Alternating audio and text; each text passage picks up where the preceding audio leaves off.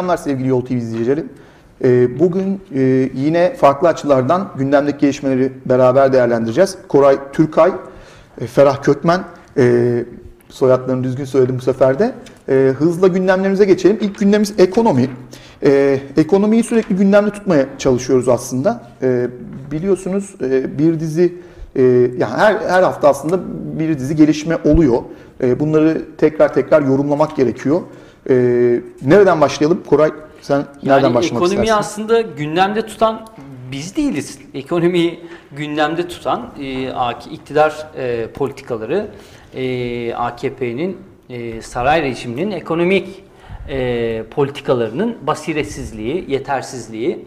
E, şimdi pazara insanlar gidiyorlar, alışveriş yapıyorlar ve karşılaştıkları manzara e, hiç e, gündem yapılmayacak bir e, manzara değil. Bizden çok gündemi yapan aslında e, sokağa, pazara çıkan e, halkımız. O tezgahlarda patlıcanın kilosunu 14-15 TL, soğanın kilosunu 7 TL, 8 TL, patatesin kilosunu 5-6 TL gördüğü zaman tabii ki bu e, vatandaşın birinci gündemi oluyor. Çünkü artık e, neredeyse yüzde yüz bir farkla karşı karşıyayız. Yani geçen yıllarla bu yıllar arasında e, temel gıda maddelerinde e, vatandaşın cebinden çıkan para geçtiğimiz 2-3 yılla kıyasladığımız zaman birebir oranında fark var. Şimdi enflasyon hesaplamalarının ne kadar komik olduğunu hepimiz biliyoruz. Yani pimpon topuyla işte domatesi aynı e, sepete koyarak değerlendire, değerlendirilen bir ekonomik e, enflasyon hesaplamasının hiçbir geçerliliği yok. Yani ben pimpon topunu 40 yıl almasam herhangi bir şekilde hayatımı etkilemez ama domatesi, değil mi? Peyniri, işte soğanı, patatesi almadığım takdirde ben yaşamıma e, devam edem etmekte çok büyük sıkıntı çek, e, yaşarım. Dolayısıyla bugün e, gittikçe de artan bir huzursuzluk var toplumda. Artan bir mutsuzluk var. Geçim sıkıntısı hiç olmadığı kadar bugün Türkiye'de e, çok yoğun bir şekilde hissediliyor. Özellikle İstanbul'da sonuçta İstanbul diğer illerdeki yaşam e, koşullarından daha fazla, daha ağır yaşam koşullarına sahip. İşte kiralar daha yüksek, e, bazı yaşa, e, ürünler çok daha yüksek ve bu, burada yaşam kurmak özellikle e, bugün 2020 lira olan asgari ücretle e, geçinme şansı insanların e, kalmadı. Dolayısıyla önümüzdeki günlerde bilmiyorum yani AKP seçimlere kadar e, ekonomiyle ilgili seçimleri ekonomik çerçeveden tehlikeye atmayacak bir ekonomik düzelmeyi yapabilecek mi? Ben e, pek öyle görmüyorum. Hatta bugün Albayrak'ın, e, Berat Albayrak'ın bir açıklaması var. Şöyle bir açıklama. E, korktuğum şey küresel bir durgunluk. Yani bizde bir durgunluk yok da hani küresel bir durgunluk olursa o benimle ilgili değil ha onu şimdiden söyleyeyim gibi minvalinde bir açıklama yapmış. Yani bizde öyle bir durgunluk başladı ki aslında deme meali şu çok büyük bir durgunlukla içerisindeyiz. Yine başladık. dış güçler olarak Evet, anlatacaklar. ama bu bizden olmadığını bir ilan edelim de biz o topu bizden bir dışarı bir atalım şeklinde bir açıklama. Belli ki e, artık öyle kendileri bile e, yavaş yavaş şey söylemlerinden uzaklaşacaklar. Yani çok iyiyiz, e, göstergeler şahane. Bu öyle değil çünkü bu pazardaki, çarşıdaki halkın büyük tepkisini ve öfkesini şey yapıyor. Çünkü aptal yerine koyduğunu düşünüyor haklı olarak. Şimdi akşam televizyondan bir bakıyor, e, Berat Albayrak açıklama yapıyor. E, şahane bir ekonomik e, göstergelerle karşı karşıyayız. Hiç olmadığımız kadar başarılıyız şeklinde. Pazara bir gidiyor. 14 TL patlıcanın kilosuyla karşılaşınca ka- beyninden aşağı kaynar sular dökülüyor. Şimdi bence bu seçim, e, yerel seçimler e, muhtemelen burada kilidi çözecek olan AKP seçmeni. Yani AKP seçmeni kendisinin kendisiyle dalga geçilmesinin hesabını sandıkta sorar. Soracaktır. Şimdi ben zaten o yüzden biraz şeyden girdim. Ee, ekonomi gündemde tutmalıyız, tartıştırmalıyız diye düşündüm. Çünkü ya bence bu pek gündem tutulmuyor. Yani e, bizim ekonomiyle ilgili şimdi şey gibi oldu. E, ekonomi gündemi var. Ya zaten bunu hakikaten e, televizyon izleyen ya da bir şeyler okuyan birileri farkındalar. E, alışveriş yapan insanlar da hali hazırda farkında ama bunun bir siyaseten karşılığının ben olduğunu gözlemlemiyorum. E, ülkede mesela bu bir ana tartışma konusu değil. Belirlenmiş e, İstanbul'un örneğin seçim Niye siyaseti Tayyip Erdoğan bile e, marketçilere Ha, tehdit etti? ona gelecektim. Zaten Yani Tayyip Erdoğan gündem- antikapitalizm e, olarak bunu Ama çalıştırıyor, yansıtıyor. Gündemi Hayır, şunu demeye çalışıyorum. Tayyip Erdoğan çıkıp söylemek Bizim, zorunda kalıyor. bizim yani Siyasi bir muhalefetin, bir muhalefetin, dikkat ediyorsan Tayyip Erdoğan muhalefet değil. Tayyip Erdoğan iktidar. Ama o antikapitalist bir söylemle konuşuyor. Zaten oradan bizim de ne tartışacaksak tartışmamız gerekiyor. Ama muhalefet mesela İstanbul'da hizmet siyaseti olarak siyasetini belirlemiş durumda. Yani hizmetlerinden bahsedecek. Ee, ama ekonomiyi tartıştırır hale gelmeyecek. Şimdi mesela ekonomi tartıştırmak nasıl olabilir? E yani şimdi e, adalet yürüyüşü oldu değil mi bu ülkede? Bir pahalılığa karşı yürüyüş de örgütlenebilir. Tüm illerde bu e, örgütlenebilir. Ya bundan daha pahalılığın olduğu çok az dönem var. E, bundan daha büyük işsizliğin olduğu çok az dönem var. Şimdi bir seçim e, havasına girmiş olabiliriz ama oturup her ilçede, her ilde koltuk tartışılacağına biraz mesela ekonomi tartışılabilir. Bu açıdan diyorum. Ama benim gördüğüm performans çıkıp bu konuda resmi açıklamalar yapmak düzeyinde. Yani muhalefet sözcülerinin çoğu çıkıyor. Yani o on dedi. Ben de bunu cevap verdim. Bu hiçbir şekilde e, var olan çatışmanın yüksekliğini e, yansıtmıyor. Yani halbuki tam da dediğin gibi insanlar aslında sokaktaki patlıcan fiyatına göre bir tartışma yürütüyorlar. Bunu nereden anlayabiliriz? Sokakta mikrofon uzatılıyor insanlara. E, iki eğilim var bu mikrofon uzatanlarda. Biri e, bakın aptal halkımız ne aptallıklar yaptı diye bir mikrofon uzatış tarzı var. Hakikaten böyle ne bileyim bir şey bilememesiyle dalga geçiliyor, o paylaşılıyor falan. Ben bunu çok yanlış buluyorum. E, ama bir de şey var. E, son dönem e, daha çok Yol TV kameralarının yakaladığı e, mikrofonu uzatıyorlar. Ağzından bir sinkaflı küfür bile çıkıyor ve e, muhabiri şeyle e, suçluyor. Bak şey bunu yapıyor. yayınlayacaksınız değil mi diye. Evet. Şimdi bu çok önemli bir gösterge. Yani insanlar bunu dile getirmek istiyorlar, tartışmak istiyorlar, harekete geçmek istiyorlar. Ama ben bunun e, pek böyle e, ele alındığını gözlemlemiyorum. Yani benim gündemde tutmamak diye tartıştığım şey bu. Yoksa tabii ki Bu gündemde. arada şöyle bir şey de var, eleştiri de var. İşte bu e, sosyal medyada işte Yol TV'nin veya diğer sosyal medya TV'lerinin e, çekim yaptığı yerlerin e, genelde CHP seçmeninin yoğun olduğu yerler. Öyle mi hakikaten yoksa Aa, mesela işte en son konuşanlar mesela en çok izlenen video zaten ben AKP'liydim. Elim kırılsa bir daha oy vermesem şey, yer diyor. neresi mesela? Yani işte e, Üsküdar'da çekim yapıyorum mesela Yani Fatih'te o, yapılıyor. onunla ilgili yani illa CHP'lilerin olduğu yere gidelim gibi değil. Yani çeşitli yerler. Ne bileyim Üsküdar. Tabii en son en son Üsküdar'da oldu mesela Öyle benim mi? bildiğim. Tabii tabii. Güzel. Bir de bir şey daha söyleyebilir miyim? Ya da Ferhan, Ferah, Ferah sen söyle. İzin al Ferhat. Ferah sen söyle buyur. Ya e, ben de birkaç noktaya dikkat çekmek istiyorum. E, şu anda yaşadığımız sorun ve kısa vadede yaşayacağımız sorun daha ekonomik anlamda daha derinlerde yaşayacağımız sorunu sürekli perdeleyen şekilde e, tedbirler alarak, sürekli geçici tedbirler alarak, sürekli hazırdan yiyerek devam ediyor. O, o nedenle derin bir sorun var ama bu derin sorunu yüzeye çıkarmamaya çabalayan bir e, iktidar var. E, bu konuda çabalayan işte gümrük vergilerinin düşürülmesi mesela bununla ilgili geçici olarak Mart fiyat ayının sonuna kadar bu Yani böyle gidecek. Ve çok talihsiz bir şey aslında. Gümrük vergilerinin düşürülmesi bir ülke için e, kendi üreticisini koruyamayan, yerli milli vurgusu yapıp yapıp hiçbir şey yerli milli üretemeyen e, bir e, ülke ve bunun siyaseti de yapılmıyor. O konuda haklısın sen. Muhalefet tarafından yeterince yapılmıyor en azından. Aradaki tartışmalarımızdan kaynaklı yani bunları şey yaptınız ama yani yapılmıyor. Anlaşmamız gerekiyor o konuda. Ya bunlar yapılmıyor elbette ama o aradaki tartışmaya seçim, Onu seçim gündeminde gündeminde yeniden konuşacağız. Bunu yeniden seçime yansımasında e, konuşacağız. Evet, yeniden konuşalım gerçekten. E, ve şunu soğan depoları basılırken bunu söylemişti. Bütün bir sürü muhalif ekonomist de söyledi. e, siyasetçiler de söylediler. E, fiyatlar böyle inmez. Şimdi aynı şey zabıta e, denetiminde fiyatları indiremezsin. Şimdi Cumhurbaşkanı'nın azarlamasıyla da marketçileri azarlamasıyla da fiyatlar inmez. Böyle bir korkunç nokta. Bu niye yarıyor ama? Cumhurbaşkanı da bunu biliyor böyle olmayacağını. Yine kendini bütün hikayenin sorumsuzu olarak, sorumlusu olmayan, e, tespit eden, sorunu tespit eden, uyaran, dikte eden taraf haline getiriyor. Yine Cumhurbaşkanı masum, yine AKP ile ilgisi yok ve siyasetini buradan kuruyor.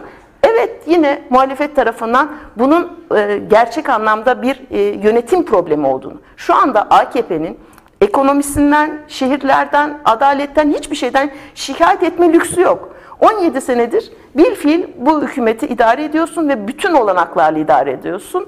Ee, büyük çoğunlukla idare ediyorsun. Hiçbir şeyden şikayet etme hakkı yok. Yani muhalefetin dönüp dönüp her aşamada bunu söylemesi lazım. Yani o ağzını açtığı anda ha sen bir şey diyemezsin. Çünkü senin yüzünden oldu. Ne yaptıysanız sizin yüzünüzden oldu. Ama Şu bunu andaki- demekle de sadece o, ol- olmuyor. Yani mesela bugün ben bir kare izledim Fox TV'de.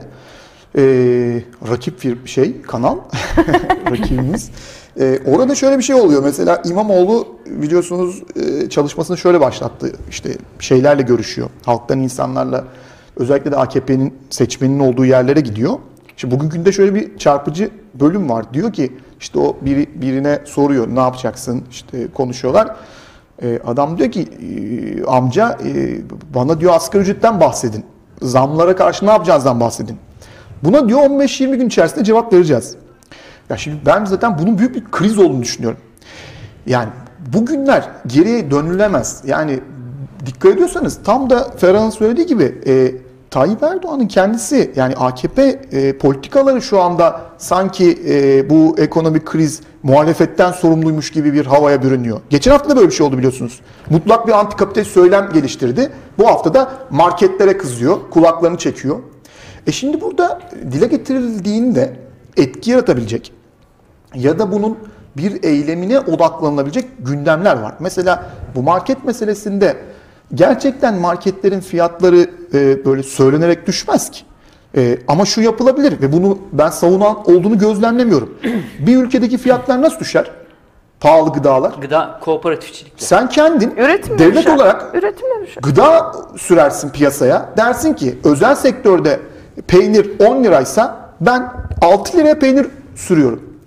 Hani bu özelleştirmeler oldu ya devlet Sümerbank'ta pijama mı üretecek? Evet devlet keşke Sümerbank'ta pijama üretseydi de evet keşke devlet e, et ve balık kurumunu güçlendirseydi de şu an insanlarımız ucuza et yeseydi. E, yoksa neyle senin hangi iktisadi aracınla e, sen şeye müdahale edeceksin? Serbest piyasadaki fiyatlara. Şimdi böyle bir komiklik olmaz. Ama bu kavramların hiçbiri farkındaysanız ben duymadım. Yani diyelim ki pahalılıkla mücadele konusunda pahalılığı yaratan AKP'dir dışında. Bunu herkes biliyor. E bunu bilmeyen mi var? Alternatif çözüm öneri. Bir, Ama bir öneri, bir, AKP'nin bir bu propaganda yok. AKP'nin bu konudaki çözüm önerisi de gümrük vergilerini indirmek. En tehlikelisini yapıyor. E, Tabii en tehlikeli. Özel tehlikelisini sektörün yapıyor. devamı. Ya AKP'nin bir çözüm önerisi yok zaten. Hani o bir Ya çözüm gümrük değil. vergilerini düşürüyor. Ee, Bunun bir bence iki- kendi iki çevresindeki taraflı faydalanıyor aslında. Ee, çok e, Türkiye'deki muhalefet iktidar için kullanışlı bir muhalefet. Türkiye'de çevresindeki ülkeler için çok kullanışlı bir ülke. Düşünsene. Sürekli bir alıcı var. değil ki canım Venezuela'dan bile Fark etmez. buraya bir şey Dünyadaki geliyor. ülkeler için, Rusya için de Uruguay'dan mesela, geliyor. Rusya için çok iyi bir pazar. Bir sürü dünya ülkesi için çok iyi bir pazar. O kadar kullanışlı bir e, diğer ülke ki müttefik. En kullanışlı müttefik Türkiye. Türkiye'de de en kullanışlı müttefik şey e, muhalefet iktidar içinde. Böyle bir döngü içerisinde Muhalefeti gidiyoruz. öyle çok genellemeyin arkadaşlar. Yani şimdi halk HDP'de şu anda 10 bin kişi cezaevinde tutsak. Yani şimdi HDP'yi kullanışlı kullanışlı muhalefet derken Ya dünyanın hangi hangi ki. ülkesindeki muhalefetinde ya şimdi şöyle Eren Erdem de CHP'li ve işte cezaevinde veya e, CHP'de ciddi anlamda e, en azından belli şeyleri var. Şimdi mesela CHP'nin ekonomik anlamda e, İmamoğlu'nun belki şu andaki seçim stratejisinde ekonomik e, anlamda halka bir e, önermesi yok gibi durabilir. Belki kendi bilmiyordur ama işte Söke'de e, süt e, kooperatifi kuran bir CHP belediyesi Bunu var. demedi ki ama işte Koraycığım. Tamam işte, Onu diyorum. Eskişehir'de Çık bunu de mesela. Eskişehir'de e, halk süt var, değil mi? Onlar da e, süt kooperatifi ile birlikte ucuza e, e, biraz e, doğal olduğunu söylüyorlar.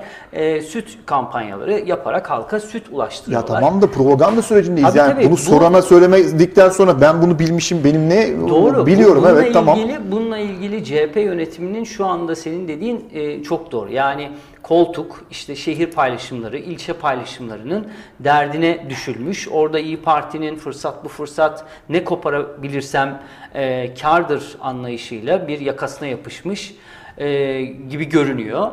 E, ama e, önümüzde bir 70 gün var. 70 günde CHP'nin mutlaka e, halkın sokakta, pazarda e, bu büyük ekonomik krize karşı biriktirdiği öfkenin sandıkta hesabının sorulma olanağına yönelik bir stratejiyi hemen ortaya Bak koyması öfkeyle lazım. ilgili iki şey söyleyeyim mi? İki somut veriden bahsedeceğim.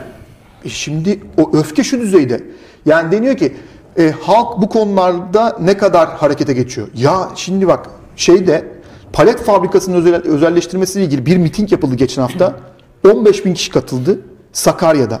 Şimdi Sakarya normalde e, Türkiye'nin e, gericilikle anılan, muhaf- sağcılıkla anılan yeri. Mesela hep şey diyorlar ya bloklar bilmem ne. Ya 15 bin kişi zaten Sakarya kaç kişi? Tabii. 15 bin kişi miting yaptı bu palet fabrikası e, özelleştirilmesin diye. Bu bir imkandır. Büyük bir seferberliktir. Gelecek hafta yaklaşık 200 bin kişi Ankara'da emeklilikte yaşa takılanlarla ilgili büyük bir buluşmaya hazırlanıyor. Kaç kişi daha olması lazım ya? Yani bu halk seferberliği denilen şey, ekonomiyle ilgili halkın mücadele etmesi daha nasıl olması lazım? Şimdi ben bunun, e, şimdi bu nasıl olur yani? Bu olur, bunlar olur. E, bunun yanı sıra muhalefete ne düşer? Ya muhalefet bunların hepsini okumalı. Sadece oralarda protokol olarak yürümemeli. protokol olarak yürüyor. E buna bir yerden eleştirel bakmadığımız her durumda da yani biz ben size şöyle söyleyeyim. Her şehirde büyük bir halk hareketliği olsa bile e, bizim muhalefet diye konuştuğumuz yapı gidecek onun önünde bir yerinde yürüyecek, e, selamlayacak. Bu konu kapanacak. Ya bu ülke enteresan. Çok ciddi bir yani, e, bence hareketlik var. Tarih- Bugün yine bir tane daha miting gördüm. Yani a- mitingler yapılıyor şu anda Yapılıyor, ekonomik yapılıyor. temelli. Evet. E, mesela şu paylaşımı gördüm. Bununla da kıyaslamak isterim. İşte Azerbaycan'da birisi tutuklanmış. Halk harekete geçmiş. Yani e, neden tutuklanıyor demiş. Bizde kimse... Ya bu yine şey söylemi. Yani yine böyle bir e, boşluğu görme. Yine böyle bir e, karamsarlık yayma. Palet fabrikası için yürüdü işte 15 bin kişi. EYT için 200 bin kişi toplanıyor. Yani görülebilecek en e, son zamanların sivil Sokakta halk- örgütlenmesi. Daha ne yapacak bu toplum? sözünü esirgemiyor. Yani Söz- sözünü esirgemiyor. cezaevine atılırım korkusuyla sustuğu Bunu yok. yayınlamazsanız e, Hani konuşmayacağım diyor hatta. Ya bence Ama başka bir ülkede kitlesel e, şey de var mesela. Bugün 1881 adet 2500 liradan kitap satıldı. Müthiş bir O, onu üçüncü bölümde Müthiş bir ele alacağız. muhalif, evet. e, o da, o da ayrı muhalif tavır orada, olarak- orada Özdil yani bütün bu eleştirenleri ters köşe yapabilir. Arkadaşlar bunlar Yani ekonomik, onu söyleyeyim. e, Yani şeye yarın öbür gün o parayı kalkıp e, işte e, Ya bunlar Şey söylendi. yapıyorum, Yok, Nesin ben, Vakfı'na hayır, hayır, Nesin bağışlayabilir. Vakfı'na asla bağışlamaz. Neyse, bilmiyorum, Peşin peşin yapabilir biz zaten yani söz verdiğimiz yerlere daha o kitaplar satılmadan e, yapacaklarımızı yaptık gibi bir açıklaması yapıldı. Yani onu ön aldı ondan şöyle bak, sonra. e, Sen esnafsın Koray. E, o Arkadaşlar, yüzden, e, e, şimdi bütün devrimci partilerde, sol partilerde e, şu olur böyle işte yemekler yapılır değil mi? Bu yemeklerden e, elde edilen gelirlerle e, işte faydalı işler yapılır. Şimdi bu da yani ben Özdil'in yerinde olsam bütün fırsat bu fırsat. Herkes e, şeyini şarjörünü boşaltmış üzerime doğru. Şimdi şarjörler boşken ben e, güzel bir hamleyle siyaseten bunu acayip boşa çıkarma fırsatı var. Yani Yılmaz Özdil için böyle bir fırsat var. Bunlar yani A'dan. Z'ye Ya bu bu ortaklaşılmış gündemi bir şey ya. üçüncü gündem, üçüncü bölümde ele alsak ki bu hakikaten ekonomide Ben şeyi olmuyor. mi? Ekonomiden Ekonomiyle biraz ilgili. daha devam edelim. Tamam, Son ekonomiyle ilgili şunu söyleyeyim. Bu ülkenin tarihi e, gerçekten hiç beklenmedik zamanlarda e, ve e, siyasetlerin, yani siyasetçilerin, partilerin e, çok da etkin olmadığı dönemlerde büyük çıkışlar yapmıştır. Geçmişe baktığımız zaman da Gezi de öyleydi. Gezi de öyleydi. Geçmişe baktığımız zaman sandıkta, sandıktan da örnekler verebiliriz. ANAP'ın ortadan kalktığı o e, seçimi hatırlayalım. O seçim öncesindeki süreci hatırlayalım. Hiç öyle e, aman aman bir muhalefetin korkunç kampanyalarla e, Anavatan Partisi'ni ortadan kaldırdığı bir seçim değildi. Yani ekonomik temelli e, gittikçe yakıcı hale gelmiş bu ekonomik sıkıntının kendisi sandıkta halk tarafından cezalandırılan bir şeyimiz var. E, siyasi tarihimiz var. Dolayısıyla şeye katılıyorum yani CHP'nin bugün hala e, seçim kampanyalarını özellikle İstanbul, Ankara için seçim kampanyalarını harekete geçirmemiş olması, siyaseten doğru yerden bir e, pozisyon almamış olması yerden göğe kadar haklı. Yani eleştiriler buradan devam etmeli. Çünkü bu eleştiriler devam ettiği zaman işte CHP de bu basınçla birlikte buradan bir siyasi e, hamleye başlayacaktır diye düşünüyorum. Fakat halkın kendi e, şeyi var, momenti var. Halkın kendi e, siyasal e, ortak bilinci var ve bu bilinci yaratan şey de en güçlü mesele de ekonomik anlamdaki yıkım. Ekonomik anlamdaki yıkıma e, muhalefet dese ki ya olur mu arkadaşlar AKP giderse tırnak içerisinde yıkılırız dese bile orada e, cezasını keser. Hiç gözünün yaşına bakmaz. Yani bunu işte tam da o sokakta mikrofon uzatılan e, amcadan, teyzenin korkusuz hesap soracağım o gün geldiğindeki kararlılığına bakmak lazım.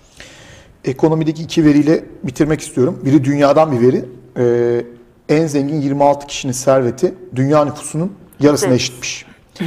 Böyle bir korkunç tablo var. Tabii. Bu neden sorgulanmaz? Neden bununla ilgili bir e, buna dair bir eleştirellik yükselmez? Bunu düşünmek lazım. Bir diğeri de Türkiye'den 1 milyon 284 bin kişi borcunu ödeyemiyormuş Türkiye'de. E, takibe düşenlerin sayısı ise 4,5 milyonmuş. Yani bu 4,5 milyon Türkiye'deki aktif nüfusun %7'sine eşit. Ben varım Bu da içerisinde. çok büyük bir oran. Fer- Fer- Ferhan. Yani Geçelim. Burada bu nüfusun içinde olmayanlar var. İkinci bölümde seçimlerle devam edeceğiz. Evet, e, ilk bölümde ekonomiyi ele, ele aldık, değerlendirdik. Şimdi de seçimlerle devam edeceğiz. E, seçimlerle ilgili e, aslında e, çok bir gelişme yok geçtiğimiz haftadan bu yana. E, HDP'nin açıkladığı e, bazı yerler oldu. E, özellikle Diyarbakır e, belediye başkan adayını belirledi HDP. E, bunun dışında e, CHP cephesinden çok fazla bir gelişme olmadı. Şişli ile ilgili bir gelişme var. E, ama her şeyin ötesinde hem e, sandıklar, seçmen taşıma gibi tartışmalar sürüyor. Hem de var olan e, politikaları nasıl biraz bunlar üzerinde duracağız. E, hangimiz başlamak ister? Başlayayım ben istersen. Evet. Ya e, bu seçimin de e, partiler kadar daha büyük e, bir aktörü seçim güvenliği. Son zamanlardaki bütün seçimlerde 5-6 senedir giderek artan oranda bu e, tehlikeye giriyor. En fazla sanıyorum bu seçimlerde bu seçim güvenliği çok önemli olacak. Seçim güvenliğinden kastım sandık güvenliği değil. E, seçmen listeleri, seçmen listelerindeki e, hareketler, oynamalar, asılsız seçmenler vesaire. YSK'nın açıklamasını o, dinlemişsinizdir, okumuşsunuzdur hepiniz. E, hiçbir sorun yok, her şey denetimimiz altında, her şey gözetimimiz altında diyen bir YSK var. E, şikayet eden bazı il, mesela CHP Üsküdar ilçe seçim Üsküdar ilçesi yöneticileri işte bu usulsüzlükleri ortaya çıkarıyorlar. Böyle ufak ufak insanlar şikayet ediyorlar, partililer şikayet ediyorlar ama partilerden de merkezi düzeyde bir sorun budur. Şuralarda şuralarda şu kadardır. Çözümü de budur. YSK şunları şunları itiraz etti gibi bir dosya halinde kamuoyuyla paylaşılan bir bilgi yok Bu maalesef. bir magazin gibi şu anda. Yani Evet. şakası yapılan, aa işte e, arsada da bilmem ne çıktı, ahırda da bilmem ne çıktı şeklinde Ve korku ve endişe yaratan, seçmen üzerinde güvensizlik yaratan, şu sonucu da var bunun. Seçimlerde ileride kazanılamazsa mazereti de şimdiden hazır olan e, muhalefet Her tarafı için. farkındayız yani biz. Ee, böyle bir mesele var. Bu çok sakıncalı yani. Hazır yol yakınken böyle bir mazeretiniz olamaz. Mesela Onursal Adıgüzel e, mesela geçen haftaydı galiba. Onun da bir röportajı vardı seçim güvenliği ile ilgili. Ee, ya insan hani ne bileyim Hiçbir sorun görmüyor ya. Hicap duyarsın Hiçbir çıkıp bunu görmüyor. söylemekte. Evet. Ee, öyle bir e, gözü, gerçek anlamda bir sorun şey olmadı. Ee, biz seçim o sonuçlarını zaman, yansıtan e, bir sorun yok. Demiryolu'nun başındaki e, Ulaştırma Bakanlığı ya da o, Türkiye Cumhuriyeti Devlet Demiryolları'nın başındaki müdürlerle biz niye bu kadar tartışıyoruz ki? Yani onlar da buna benzer açıklamalar yapıyorlar. Kaza oluyor. Çıkıyor diyor ki e, bizden kaynaklı değildir. Trenden kaynaklıdır, yolcudan kaynaklıdır. Ya bu geçtiğimiz seçim döneminde olan sorunların başındaki kimse herhalde bu insanların da şahsi sorumluluğu da vardır. Yani bu kadar bütün sorunların yani kimden olduğu belli olmayan, öznesinin belli olmadığı bir sorun olmaz. Evet, ben- Güvensizliği bu yayıyor. Ben bir seçmencinin hakikaten artık somutlaşsın istiyorum. Bu noktada bütün siyasi partilerde aynı şekilde sorumludur. Hem seçim gecesi yapmaları muhtemel olan açıklamalardan hem bu sürecin kendisinden sorumludur. Bize bilgi vermesi lazım. Seçmen olarak talep ediyorum. Bana bilgi vermesi lazım. Buradan Güvenli mi? Ekranlarımızdan sesleniyorsun. Ekranlarımızdan sesleniyorum, sosyal medyada sesleniyorum, birebir ilişkilerimde sesleniyorum. Gerçekten böyle bir sorumlulukları var. Çünkü artık yeter. Toplum bir parça olgunlaşmış olsun. Artık biz olgun bir toplum olalım. Şikayet eden değil, çözüm üreten. Ve her birimiz de çözümün bir parçasıyız. Bunun farkında olarak ben e, çözüm üreten bir siyasal partiler olsun istiyorum. Şikayet ve mazeret üzerinden değil. Ha süreci kontrol edemeyebilir misiniz? Mesela e, geçen seçimlerde Suruç'ta olanları biliyoruz. E, orada hakikaten e, HDP'nin de müdahale edemeyeceği, e, CHP'nin dokunmadığı olağanüstü süreçler e, oldu. Bu gözümüzün önünde oldu. Bu bilgi olarak duruyor. E, ama bugün yol yakınken sandıklar üzerinden herhangi bir şey yapılabilir mi, yapılamaz mı? Gerçekten sorun ne? Ne mahiyette? Bunun e, öncelikle siyasal partilerin sorumluluğunda olduğunu düşünüyorum. Seçime kadar bizi aydınlatmaları lazım. Kamuoyunu ve kitleyi aydınlatmaları lazım bir seçime güvenebilmemiz için. Bu seçim maratonunun artık son düzlüğündeyiz. Yani kaç senedir bu seçimlerle bilmem nelerle uğraşıyoruz. Bu seçim çok önemli. Bu nedenle bence en fazla bu seçimde e, bir takım ihlaller mümkün. Öyle görünüyor. Yapılıyor da zaten. E, yani Ben devam ediyorum. sen devam et. Ben devam ediyorum.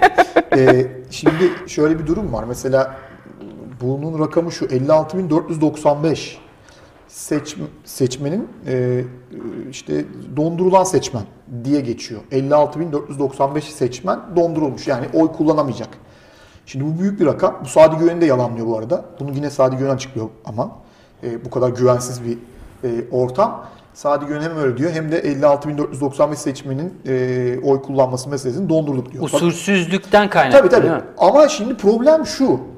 Şimdi e, Sadi Güven bunu demesine rağmen hepimiz her gün muhalefetten özellikle şeyi duymamıza rağmen işte orada o çıktı burada bu çıktı.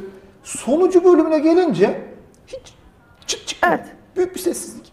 Ne oldu? Peki o 56.495 seçmen konusu oldu. Diğer konular ne oldu? Hemen bir iç ferahlatıcı, yüreklere su serpici, çok bilimsel bir açıklama geliyor. Bu konuda kimsenin endişesi olmasın. Evet, e, gereken güvenlik önlemleri alınmıştır. Ya Nasıl? Şimdi, ya şimdi Hangi buna yöntemle? inanacak dön- durumda mıyız biz? Yani buna hangi seçmen Ne inanıyor? yapılmalı sence? E bence şu yapılmalı. Şimdi bu seçim güvenliği meselesi güncel bir sorun değil ki. Seçim bu güvenliği derken se- seçimle seferden de- ilgili hırsız yani usulsüzlüğü yaptı. Yani Ya ne yaptı? Kaydırma başlaması yaptı. gerekiyor. yani şimdi tamam, bu seferberliği bunu bir politika haline Şimdi- getirmek zorundayız. Tamam Biz şu bak an şimdi bu politika bu politikayı doğru değerlendir. Yani AKP? AKP nasıl seçimlerle ilgili e, eşitsizliği nerede nasıl yaptı? Şimdi Barış arkadaş çıktı dedi ki e, bununla ilgili bir çalışma yap, yapmışlar ve dedi ki sayısal olarak şu şu yerlerde şu kadar 7 aylık süreçte e, işte hiç adalarda daha önce gezmeye bile gelmeyen adalardaki AKP ilçe başkanının evinde 47 kişi kalıyor. Adalara bir e, bindirme yapılmış. Foça'ya daha önce 4000 e, aradaki 4000 e, oy farkıyla CHP almış. Şimdi 4200 kişi Foça'ya son 7 ayda işte Karadeniz'den, belli şehirlerden bindirme yapılmış. Şimdi bunun yasal düzenlemede yeri var. Yani diyebiliyor ki ya kardeşim size ne? Ben Foça'ya taşındım. E, param da yok işte o evde kalıyoruz. Tanıyorum arkadaşım. Yani soyadlarımız aynı olmayabilir. Şimdi yasal olarak buna herhangi bir şekilde dur deme şansı yok şeyin muhalefetin. Bunu işte Barış arkadaş da bugün açıkladı. Şimdi eğer yasayı da kılıfı da hazırlandıysa bu işin o zaman alternatif ne yapılabilir? Alternatif şu yapılabilir Koray. Şimdi bak sürekli her tür kanunsuzlaşmaya, her tür e, büyük e, iktidarın hamlesine karşı böyle bir e, olgunluk, böyle bir gerekçe üretmenin alemi yok. Bu bize düşmez. Yani bizim e, bu Hangi konudaki- gerekçe? E şimdi bu, kanunda bu yazıyor. E kanunda o yazabilir canım. O kanunlar da sonuçta çeşitli toplumsal mücadeleler sonucunda yazıldı. Tamam, ne yapmalı sence? E ne yapmalı? Bir kere Ya böyle bir durum kere var. hiçbir yetkili çıkıp yüreklerimize su serpmemeli. E bunun Berat Albayrak Albayrak'tan ne farkı var? Berat Albayrak da zaten ekonomi e, gümbür demiş gidiyor. Çıkıp ne diyor? Hiç kimse telaşa kapılmasın. Kontrol bizde. Yani bunu benim burada itiraz ettiğim şey şu. Ya Şimdi eğer şundan çok korkuluyorsa seçmen sandığa gitmez. Onu 6 ay önce düşünecekti herkes. 6 ay önce düşünecekti. Hatta 24 Haziran gecesi düşünecekti. Şimdi o Evet. gece sen tut hiziplerin arasındaki tartışmayı düşünürsen sonrasında da 3 ay 4 ay boyunca bu konuya hiç el atmazsan son artık seçmen listeleri muhtarlıklarda asıldığında e, oradaki çıkan facialara da yü- yüreğimize su serpen açıklamalar yaparsan valla bu yani bu bu büyük bir kötü plan. Bu kötü bir plan. Yani bu e, bu kadar büyük bir seçmen kitlesini sadece e, hareketsiz kılar. Şimdi bırakalım bu bir tartışmanın, bir kavganın konusu olsun. E ben diyorum ki şimdi bunlar Tamam, seçimlere Ya- dair ne öneri ne- yani Ya bir şu- şey önemli kavga çıkması lazım ya. Arkadaşlar, Pardon, bir şey şu anda söylemek istiyorum. durağanlaşıyor. Karar vermeliyiz. Emreciğim, bir şey Kitleler söylemek istiyorum. mikrofonlara hiddetle cevap mı veriyorlar yoksa durgunlar mı? Bunda bir karar vermeliyiz. Ben diyorum ki Hiddetle cevap veriyor, insanlar tabii. hiddetle cevap veriyor. Bu konuda da hiddetlenebilirler. Ama ikide bir yakalarından paçalarından bir kere kurumsal olarak çekiştirmemek gerekiyor. Evet. Yani ben kulağımla duyuyorum. Olayları dinliyoruz. E zaten ne yapılacak diye hepimiz bekliyoruz. Yapılan şey şu. Kimse merak etmesin. Ya şimdi kim, kimsenin böyle bir beklentisi yok ki. Yani böyle bir yüreğe su serpen açıklama beklentisi yok ki. Mesela ne beklentisi var? YSK'nın kapısına dayandık beklentisi var bence.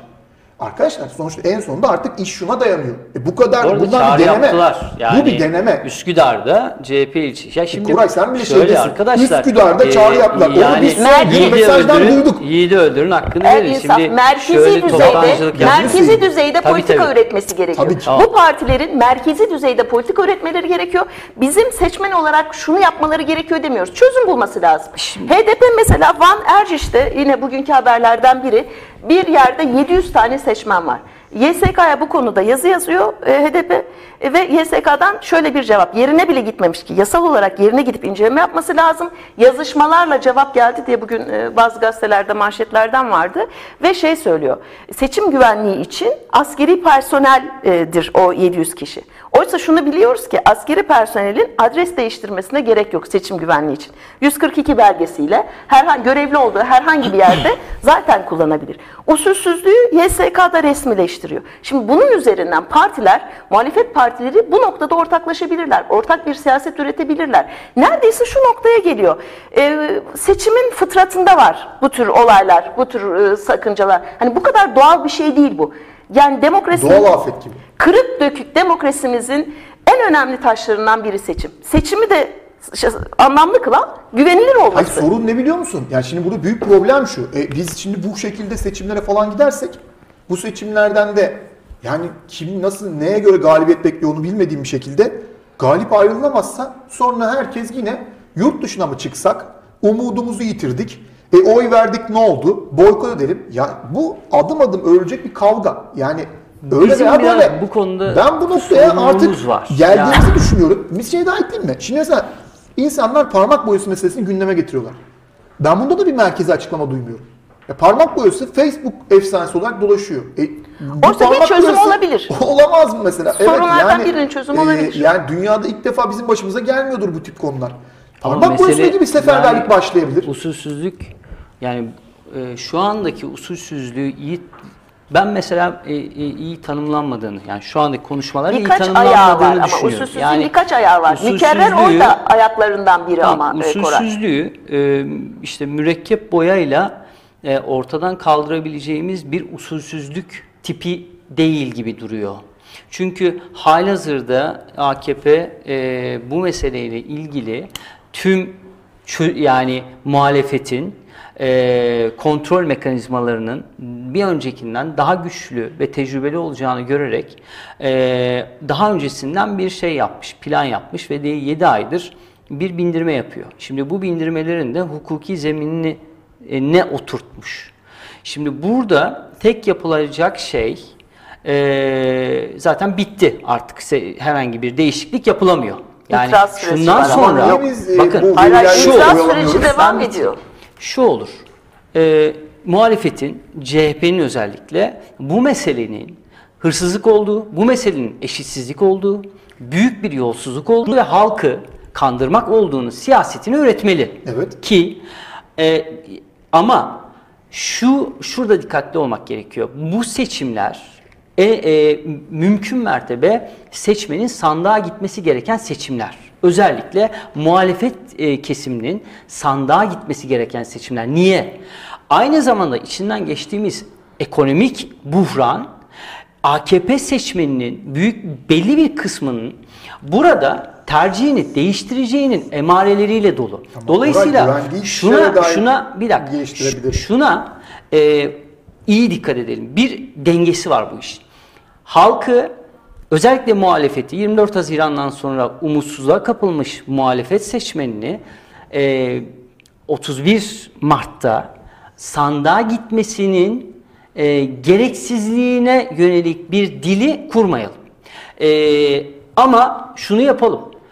Mutlaka sandığa gidilmelidir ve mutlaka AKP'nin bu usulsüzlüklerin hesabı sorulmalıdır. Ee, ve CHP ve HDP ve İyi Parti Saadet Partisi bir blok olarak e, AKP MHP'nin sarayın ortaya koyduğu bu usulsüzlüğü çırılçıplak bir şekilde ortaya sermelidir. Bence bu şöyle- başka şöyle bir şey. bir yol da var. Bak şöyle bir yol var. Yani Aksi bir konuda- bitireyim mi? Çok Hı hı. aksi yani bugünkü e, toplumun politik durumuyla ilgili e, sandığı seçimi e, yok sayması, boykot etmesi veya boykot ederek sokaktan bir hareketliliği ortaya koyma e, olasılığını ben görmüyorum.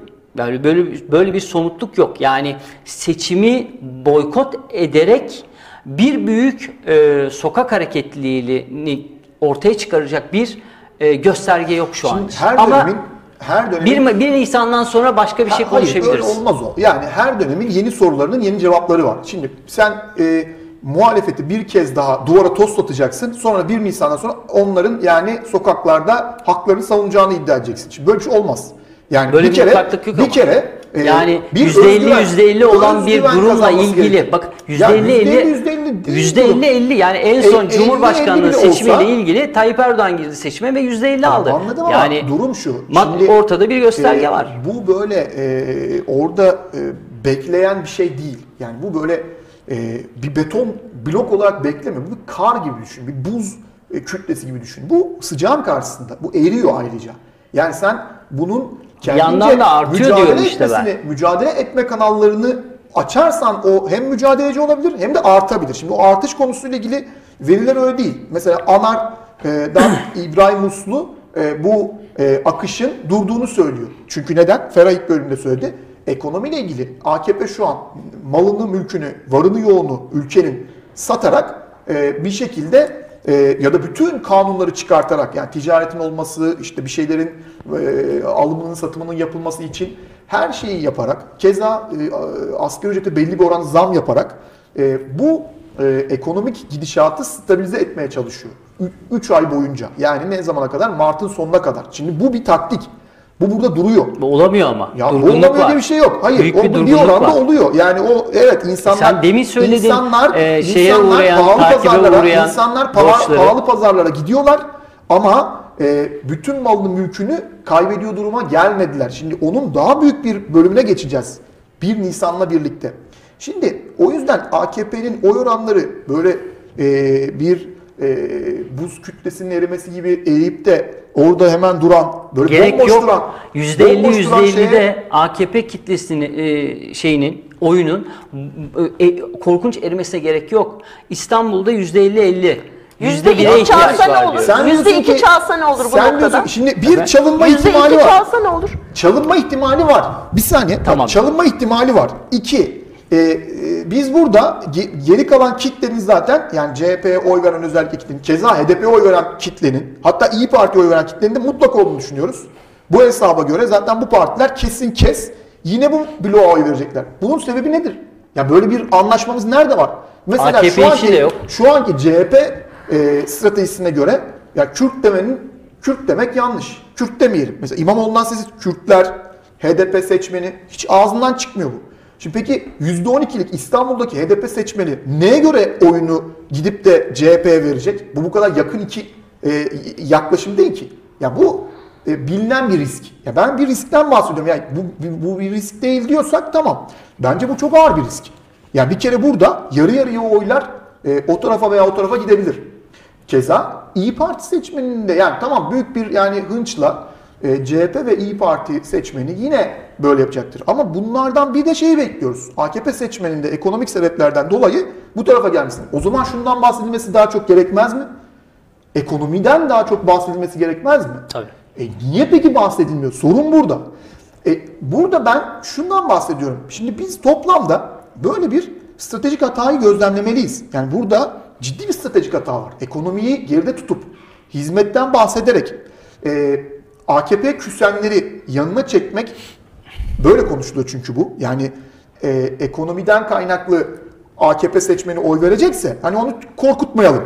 O bari CHP'nin biraz da AKP'ye de seslenebilen adayına gitsin diye düşünülüyor.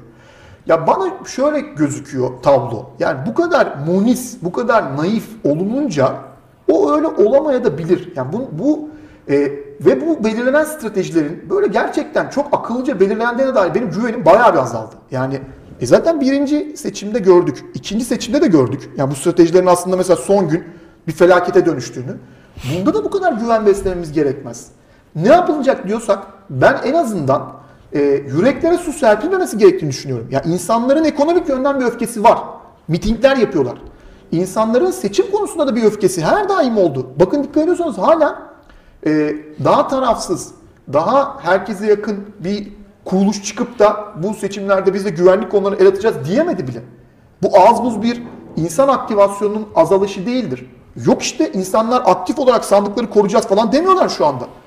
E buna nasıl oluyor da muhalefet garanti üstüne garanti veriyor? Hayır hiçbir sorun yok. Tamam seçmen boykot etmesin de e seçmen sandığa gidince de bir tercihte bulunabilsin veyahut da var olan şartlarda tercihte bulunabilecek mi? Ya bunlara bir çözüm artık e, senin dediğin gibi 70 CHP'yi bilmiyorum kaldı ama HDP e, sandık görevlileri veya e, sandık güvenliği ile ilgili şimdiden kendi seçmeniyle ilgili çalışmaya başladı. HDP'nin e, yani şu anda siyaseten e, İstanbul'da büyükşehir yani özellikle İstanbul'da AKP MHP'nin e, şeyinden yani tahakkümünün e, kırılması, AKP MHP'nin bu dikta anlayışının, saray rejiminin, tek adam rejiminin e, geriletilmesinin e, zaruriyeti e, şeyle alakalı değil. Yani İmamoğlu'nun birazcık HDP'den bahsetmesi meselesinin çok üzerinde bir yer. Bu İmamoğlu meselesi değil ama CHP stratejisi Tamam, meselesi. bu Ve CHP seçimi buradan stratejisi- kazanabilir. CHP, CHP stratejisi. için yani. HDP'nin şu anda 10 bin tane tutsağı var. Yani e, şu anda AKP'nin uyguladığı e, diktatörlüğün en büyük e, şeyini çeken, e, zorluğunu çeken HDP'dir. Dolayısıyla HDP seçmeni belki Türkiye'de en politik seviyesi yüksek seçmen kitlesidir ve bugün e, şuna bakmaz ee, işte CHP acaba Kürtlerden bahsediyor mu? HDP ile ne kadar ilişki içerisinde? Hayır. Burada CHP seçmeninin beklentisi AKP, MHP e, dikta anlayışının e, sekteye uğraması, başkanlık rejiminin meşruiyetinin ortadan kalkmasının beklentisiyle buluşur. Ve bu buluşmanın kendisi daha değerlidir. Yani CHP merkezi siyaseti, işte yürütme kurulu, Kılıçdaroğlu'nun ortaya koyduğu siyasetten bağımsız tabanın, taban inisiyatif siyasetiyle ilgilidir. Dolayısıyla burada HDP seçmeni ile CHP seçmeni arasında bir fark olduğunu görmemiz gerekiyor. HDP seçmeni önümüzdeki süreçte e, AKP MHP'nin geriletilmesi beklentisiyle e, ortaklaşır. CHP merkeziyle değil CHP'nin tabanıyla ortaklaşır diye düşünüyorum ben. Ya e, Koray'ın söylediklerine katılıyorum. E, bence de yani şu anda mesele e, CHP'nin doğru siyaset yürütüyor ya da İmamoğlu'nun ya da herhangi bir adayın doğru siyaset yürütüp yürütememesinden daha acil ve e, şey ol yakıcı olan kısmı e, gerçekten iktidar bloğunu geriletmek, e, zarar vermek, mümkünse orada gedikler açabilmek. Bu anlamda yerel e, seçimleri de bunun için çok önemli bir fırsat olarak değerlendirmek lazım. İmamoğlu siyaseti içinde söylediklerinde haklısın ama şöyle bir e, siyaset de izliyor olabilir. Hmm, Korku siyasetinden öte daha kendi özgüvenle karşıdakine de güven veren ve umut veren bir siyaset. Geldiğimizde sorunları çözeceğiz. Yani bir hizmet politikası üzerinden yapıyor. Çünkü bu başbakanlığa aday değil. Merkezi bir e, şey değil, e, yerel merkezi bir seçim değil. Bir yerel seçim kendi ilçesiyle ilgili e, elbette daha çok ekonomik vurgular olabilir ama bir hizmet siyaseti de getirebilir. Evet HDP ile iletişim kurmuyor. Evet Kürt demiyor, e, diyemiyor Ekonomi vesaire ve demiyor. E, ekonomi diyor ama bunu e, korku siyaseti üzerinden değil ama daha çok güven e, siyaseti üzerinden yürüyor. Bu da bir yöntemdir. Bu da bir siyasi yöntem. Bu da kullanılmış e, propaganda yöntemi. Umut veren, güven veren, e, özgüven sahibi e, bir şekilde siyaset yürütüyor. Ve bence de e, e, İmamoğlu'nun şu anda almasının ya da CHP iktidar bloğu karşısındaki adayların almasının böyle başka bir manası var. O nedenle buraya çalışmanın bir anlamı var. Ama şu güvenliği de lütfen sağlasınlar hakikaten. Şu Valla sandık güvenliği de lütfen ben böyle bir sağlasınlar. o, e, olgunluk ya da e, bizim ricalarımızdan etkilendiğini düşünmüyorum. Çok e, katılaşmış bir blokla karşı karşıyayız. AKP ne kadar katılaşıyorsa muhalefet bloğu da yani e, insanların siyasete katılım kanallarını e, dikkate almayan bir yerden e, politikalar belirliyor. E, ve bu emin olunuz ki 1 Nisan sonrasına bize çok daha pahalıya patlayacak. Yani ve e, hesaplamamızda İstanbul'un kaybedilmesinin e, büyük bir hata olacağını görmemiz gerekir. Yani bu hesaplamalar İstanbul kazanılırmış gibi olan hesaplamalar. Ama kaybedildikten sonra bu ülke büyük bir ekonomik krizle ve bir de İstanbul'u muhalefet olarak kazanamamış bir ekonomik krizle o 1 Nisan'a girecek. E, ben mesela bir hesaplamanın Ankara'yı alalım, İstanbul'u alamasak da olabilir üzerinden olduğunu düşünüyorum. Ama bence İstanbul gibi e, emek verenlerin e, var olduğu, e, bu, bu alınması gerektiğini hissettiği bir yerin bu kadar e, kötü politikalarla e, seçime sokulmaması gerektiğini düşünüyorum. Bölümümüz sona erdi. E, bayağı da bir süremizi aştık. Üçüncü bölümde e, diğer konularla devam edelim. Üçüncü bölümde görüşmek üzere. Diğer konulara geçiyoruz. Ee, seçim ve ekonomiyi değerlendirdik. Ee, bu bölümde biraz daha ülkede e, biliyorsunuz bu hafta tartışılan, e, gündeme gelen birkaç konu vardı. İşte bir, bir tanesini aslında ilk bölümde arkadaşlarımız dayanamayıp girdiler. Ee, satılmaya çalışılan bir 2500 liralık kitap var. 4 saatte biten, satışı Ee, biten. 4 saatte satışı biten, büyük bir aslında saldırıya rağmen satışı biten. Ee, bu e, 10 yıl e, challenge diye bir mesele var. Burada Evet. başörtüsü e, artık e, kullanmayan e, genç kadınlar olduğu ve bunların da bayağı bir sayısının olduğu sosyal medyaya yansıdı. Bunun üzerine tartışmalar olduğu. Keza e, çıkartılmaya çalışılan e, çocuk yaşlı evliliklerle ilgili bir kanun var. E, Leyla Güven'in e, açlık grevi var devam eden. Ve Fazıl Say meselesi var. Evet, Böyle yani Say 4-5 tane konu var. E, sırayla isterseniz e, hangi birinden başlamak kısa istiyorsanız kısa kısa mecburen. bunlardan başlayalım. Ya Fazıl Say'la ilgili başlayayım, sondan başlayayım ben. Ee, bir sürü şey yazıldı, çizildi, e, çok eleştirildi. Ama çok eleştiren kişiler zaten e, CHP'li olan Fazıl Say'ın eleştirilerine aslında doğrudan katılmayan, zamanda muhalefet etme biçimine doğrudan katılmayan kişilerdi. E, ve o eleştiri biçimlerinin muhalefete e, çok ne denir yansımadı, uzamadı. E, kimse ters köşe yapmayı düşünmedi aslında. E, çok bütün eleştirileri okudum, yazılanları okudum, okumaya çalıştım falan. Niçin şöyle düşünmüyoruz? E, oraya giden Mozart dinlemek faşizmdir diyen, bana faşizm dayatılıyor diyen kişi kendi ayaklarıyla seve seve faşizme teslim mi oldu? Niye kimse bu taraftan ele almıyor? Bize bir gerekçe lazım çünkü umutsuzluğumuza bir gerekçe Evet. arıyoruz. İşte buradan da umutsuzluk nasıl türeyecek? kendi ayaklarıyla seve seve şov yaparak bunu kendi şovuna dönüştürerek kimse dönüp de şunu demedi. Yahu sen gittin davet mi gerekiyor? Davet olursa faşizm olmuyor da dinlesen iyi olur dediğinde mi faşizm oluyor? Bu ne kadar tutarsız Ya bir bizim siyasettir. insanlarımız her hafta şeyi bekliyorlar. Sabah gazetesinde çıkacak yeni düşmüş sanatçıyı. Sanki dersin bizim sanatçıların hepsi şey. Önemli bir devrimci önder. Ya bu insanlar müzikle, tiyatroyla, sinemayla, e, edebiyatla gündeme gelmiş. E, Buralarda kendini ispat etmiş insanlar ya politik mücadelelerinde ya ne bileyim bir siyasetin Ya insanı tutarlılık değiller. arayabiliriz. Çünkü politik çıkışları da oldu bu insanların. O kadar. Onlarda bir tutarlılık ararız ama tabii daha büyük anlamlar yüklemeyiz yani. Sonuçta onlar. Sen bütün bunların dışında muhalefet ve politika yapan, muhalif bir dil kuran tek tek bireyler, yayın organları vesaire vesaireyken niye şunu demiyorsun ya? Ee, öyleyse Erdoğan faşizme, faşizm diye tanımladığı Batı kültürüne ve sanatına teslim oldu. Bir tane böyle cümle kurana rastlamadım O biraz gerçekten. pozitif olur çünkü. Bir, yani biraz da buradan ele aldım. Ters köşe yapın. Öbürünün e, pozitif olan yer ve çok güçlü bir siyaset olurdu siyasetini buradan kursaydın. E, ve karşıdakinin oyunu da bozardın. Bir oyun kuruyor çünkü. Sürekli bir oyun kuruyor ve o oyunu bozacak bir irade, bir e, şey öngörü, bilgi ve bir sonraki aşamayı tasarlama e, şey yok, e, feraseti yok maalesef muhalefet yapanlarda. Muhalefet dedik ama. ya e, şöyle yani Fazıl Say e, evet belli bir dönem e, iktidarın hoşuna gitmeyen e, belli çıkışlar yaptı. Fakat çok da öyle politik bir eksenden ve e, devrimci bir tavır falan diyemeyiz.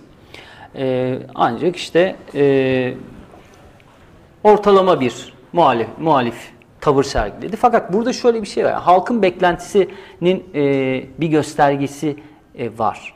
Yani halk şunu istiyor. Hep birlikte e, çok güçlü bir bu faşizme karşı güçlü bir tavır takınalımın beklentisi var. Yani şimdi Fazıl Say e, bu kesimin e, birazcık temsili olduğuna yönelik bir beklenti vardı, bir görüntü vardı görece. O görüntü yıkıldı tabii ki. Şimdi buradan şunu okumak lazım. Bu iktidara karşı öfke nerede? Ya bu iktidara karşı öfke Fazıl Say'ı bile elinin tersiyle itebilecek kadar güçlü. Yani sosyal medyada veya işte kamuoyunda e, sen de mi Fazıl lanet olsun sana tarzındaki yaklaşımın kendisi aslında iktidarla asla uzlaşmayacak. Yani çünkü şunu söylüyor oradaki öfke. Uzlaşmayın, uzlaşmayacağım ve uzlaşmayacağız. Sen niye uzlaşıyorsun? Sen niye e, el sıkışıyorsun? Yani burada bunun da bir okuması gerekiyor. O Bu- bu uzlaşmamanın okuma- altını neyle dolduruyor bunu söyleyen insanlar? Buradan bir siyaset Bu- bu- uzlaşmıyorum o zaman şunu yapıyorum dediği ne? Şimdi şu ama zaten uzlaşmıyorum demenin kendisi e, böyle bir durumda bile hani Fazıl Say bir açıklama yapıyor. Diyor ki ya bir e, uzlaşma şeyi var e, yaklaşımı gördüm diyor. Şimdi toplum şu olabilirdi. Tayyip Erdoğan'ın uzlaşma alanına e, ya kavgaya girmeye ne gerek var şimdi ya? Uzlaşma varken gül gibi hani çok da restleşmeye gerek yok. Yarın öbür gün sokak mokak başımıza iş gelir. E, bu hazır işte Fazıl Say gibi bizim de çevremizde olduğunu düşündüğümüz kişiler de el sıkışıyorsa e tamam sahip çıkalım. Şimdi öyle demiyor insanlar. İnsanlar diyor ki gittin diyor benim için. Bittin. Yani o eli sıkamazsın diyor.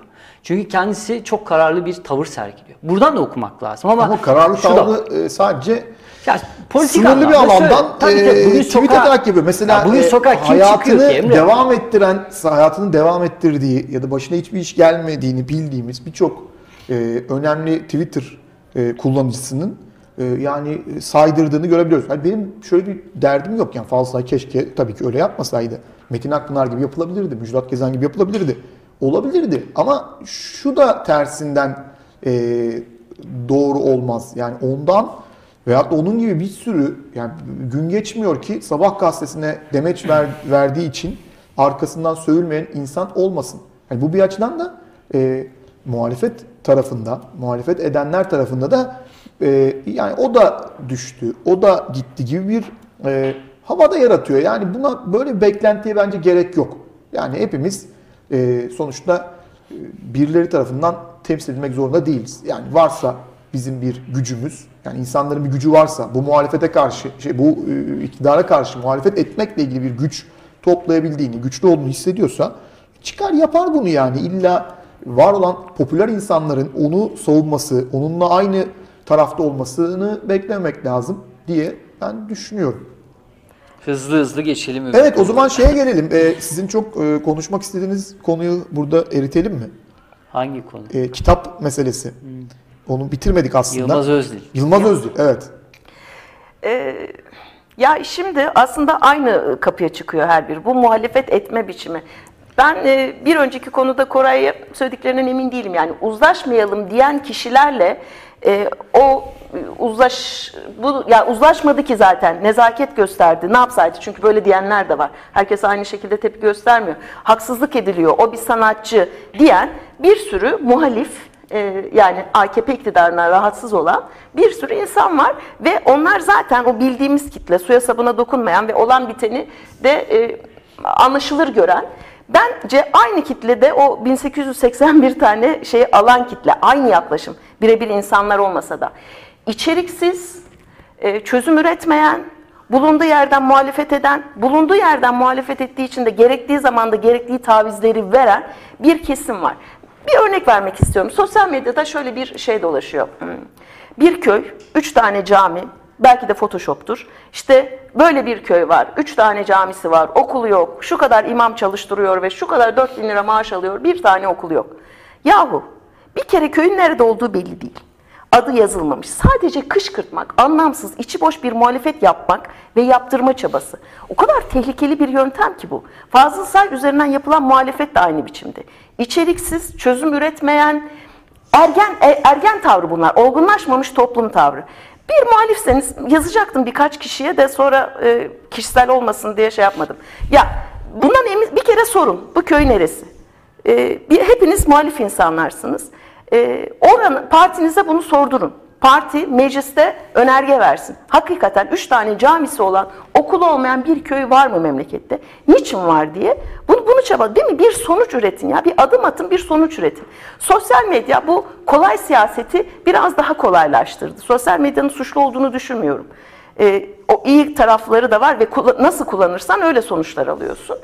Bu 1881 kitap meselesi. Ondan önceki de yani ben kitabı görmedim ama Atatürk kuru fasulyeyi de çok severdi diye kitap yapıp milyonlarca basıp bununla övünen ve öbür tarafta e, Türkiye'nin her tarafa haraç mezat satılırken Atatürk'ün savunduğunuz Atatürk'ün kurduğu, oluşturduğu bütün her şey, bütün kurumlar, e, sistem alt üst olurken sahip çıkmayıp 1 milyon tane de kitap sattı. Kitapta da efendim kuru fasulyeyi de çok severdi. Leblebiden de vazgeçmezdi diye e, resimler ve altında bir cümlelik sayfalar bu, bu kitaptan söz ediliyor. İşte muhalefet yapma biçimi.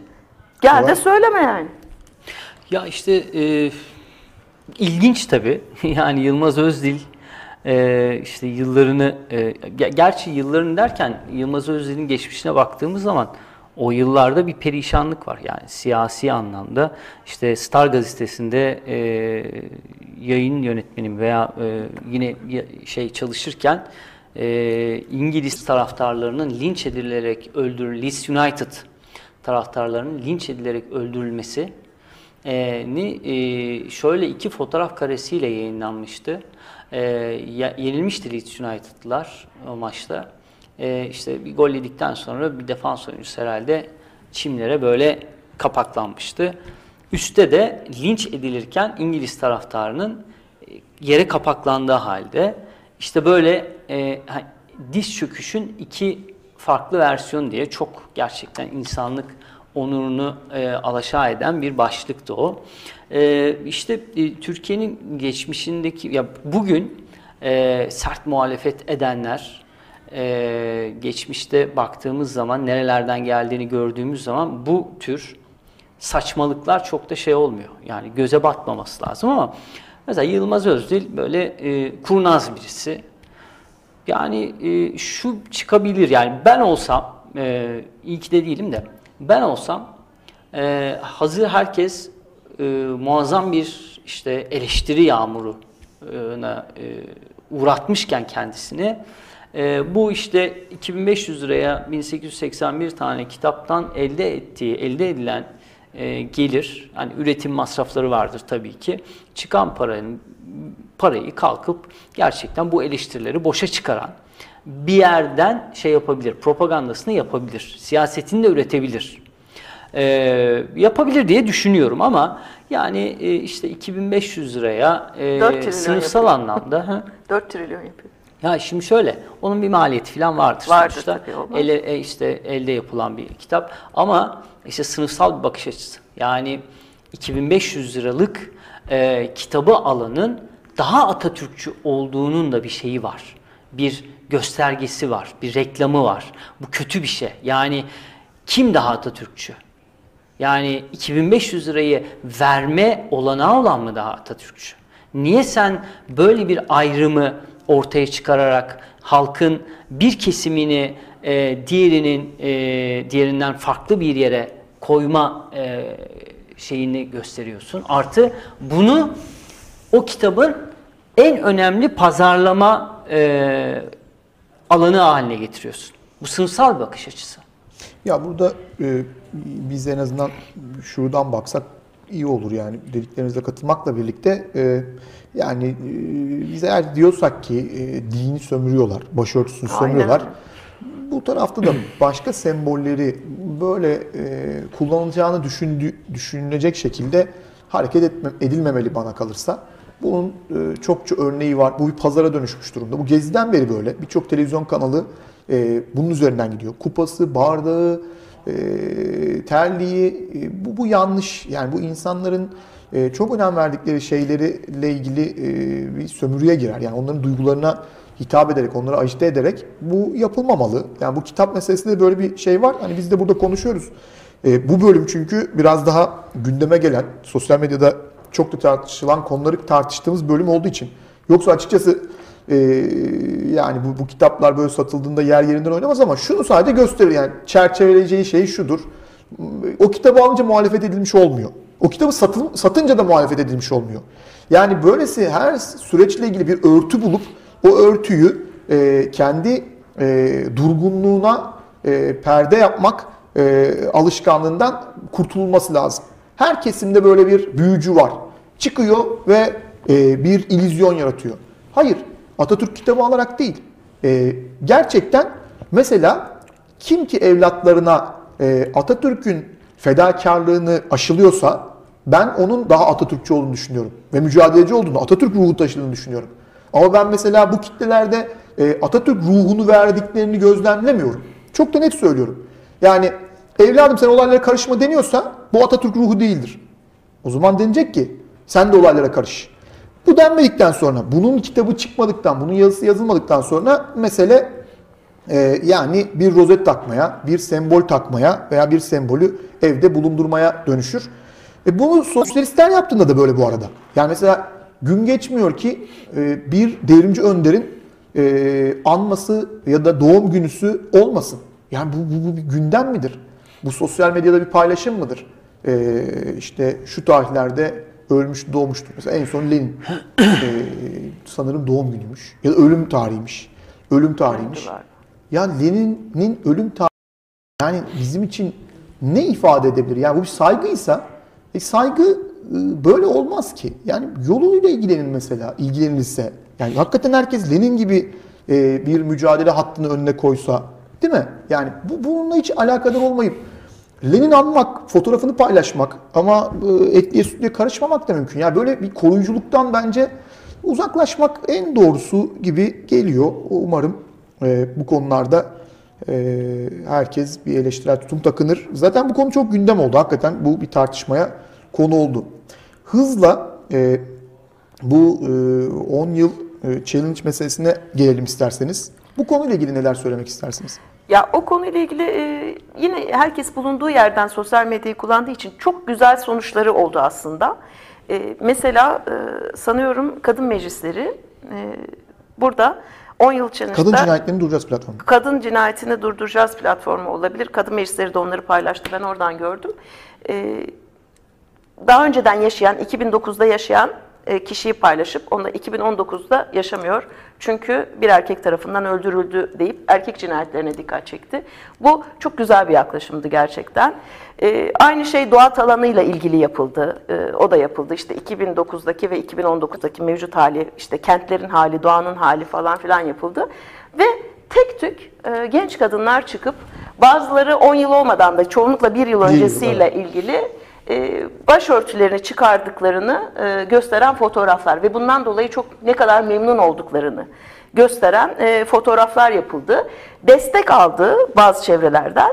Kendi mahallelerinden tabii ki çok tepki aldı.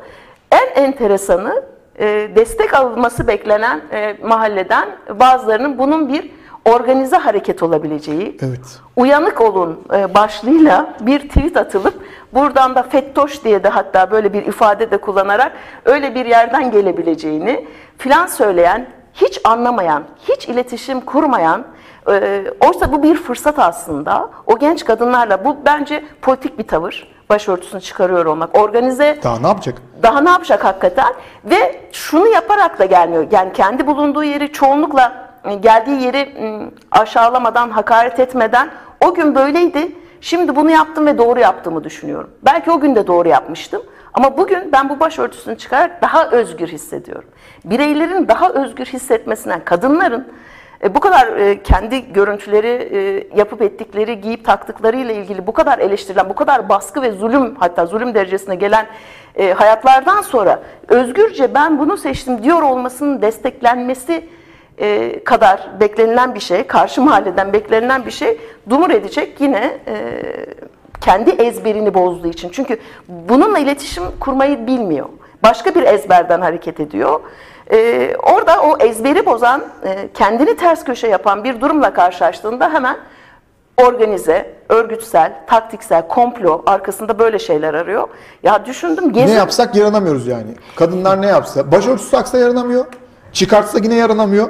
İlla bir vesayet onu kesinlikle bir yere yönlendiriyor. Ama bunu Yok şey eleştirecek işte. şeyin de sesi de kadından geldi yalnız. Mine kırık kanat yaptı. Tamam işte, Bu- evet, onu ya, onu kend, yapan da yine bir kadın. Ya bir mesaj e, şey ne kadar gezi ne kadar organize ise hani beğenmeyenler onu da organize ediyor. Oysa biliyoruz ki ne kadar tekil tekil isyan eden herkesin çıkıp bir araya geldiği buluştuğu bir yerdi. Bu bende küçük bir e, gezi şeyi gibi geldi. Damıtılması gibi geldi. Aynı refleksler. İsyan eden, şikayet eden ve farklı farklı Aa, sen de mi buradaydın, sen de mi geldin e, haliydi. E, çok güzeldi e, bence ve yine bir toplumun da fotoğrafını çekmiş olduk. Erkeğinin, kadınının, muhalif kadınının ve bu dönü ha şunu e, atlatmasın tabii bu bize.